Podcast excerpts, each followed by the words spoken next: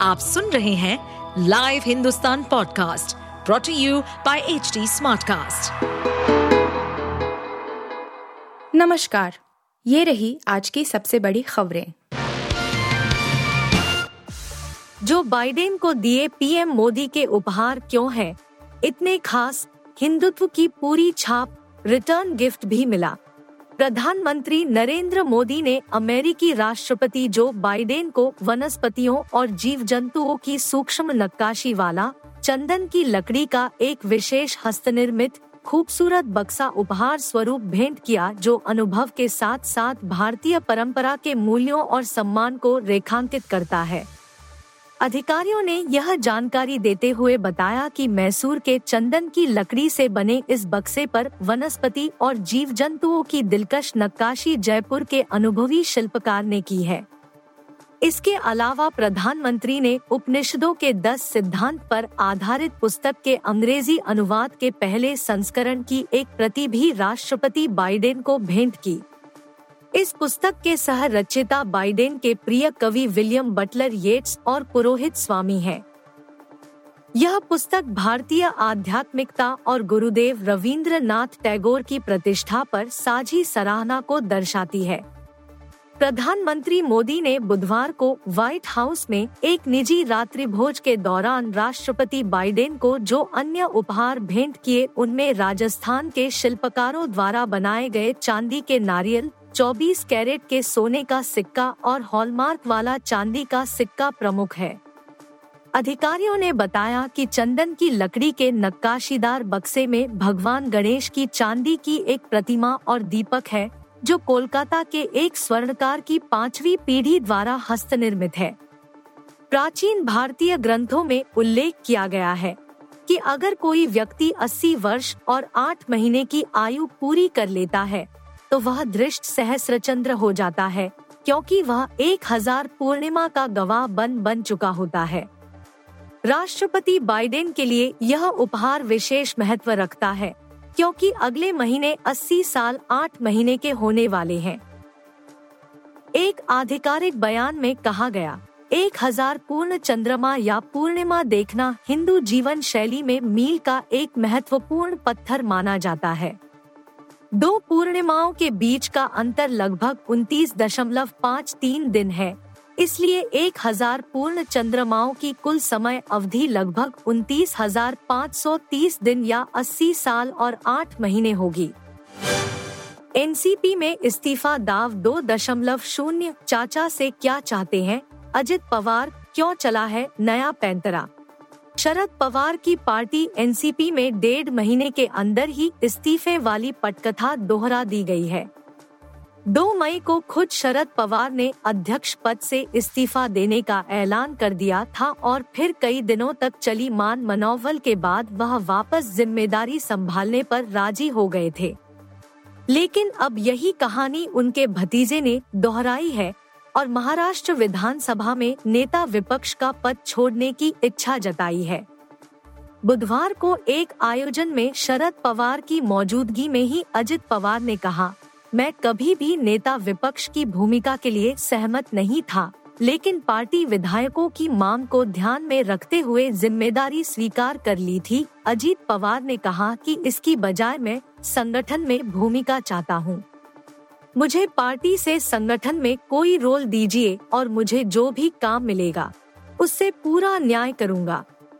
अजित पवार के नेता विपक्ष के पद से इस्तीफे के दाव के पीछे सुप्रिया सुले और प्रफुल्ल पटेल को मिला प्रमोशन माना जा रहा है।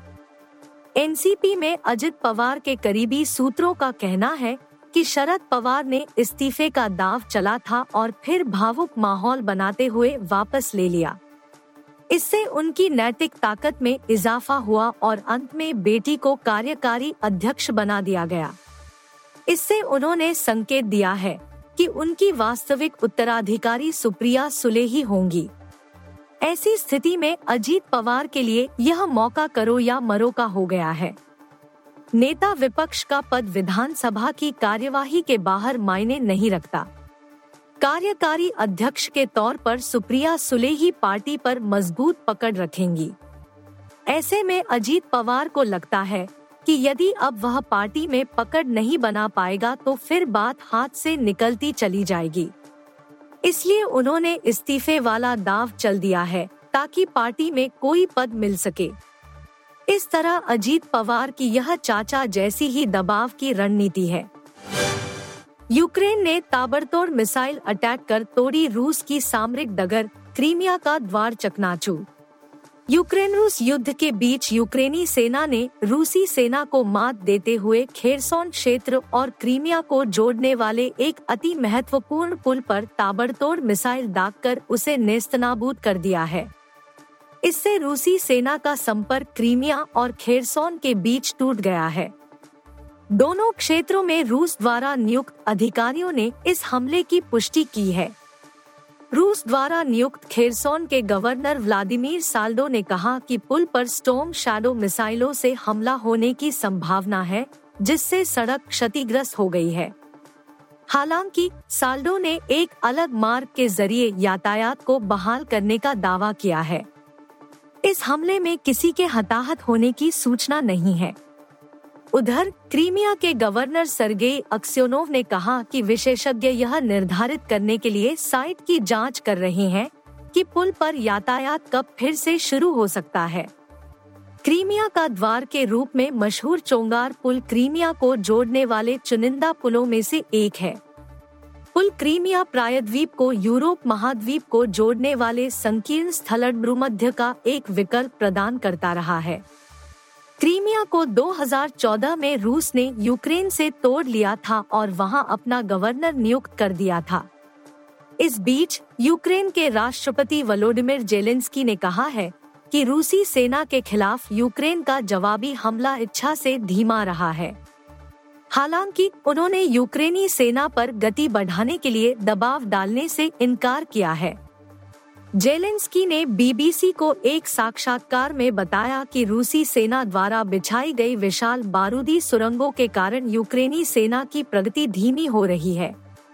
यूक्रेनी नेता ने कहा कि लगभग दो सौ शून्य शून्य शून्य वर्ग किलोमीटर, सतहत्तर हज़ार वर्ग मील से अधिक यूक्रेनी सीमांत क्षेत्र में रूसी बारूदी सुरंगों से अटे पड़े होने के कारण लोगों का जीवन दाव पर है।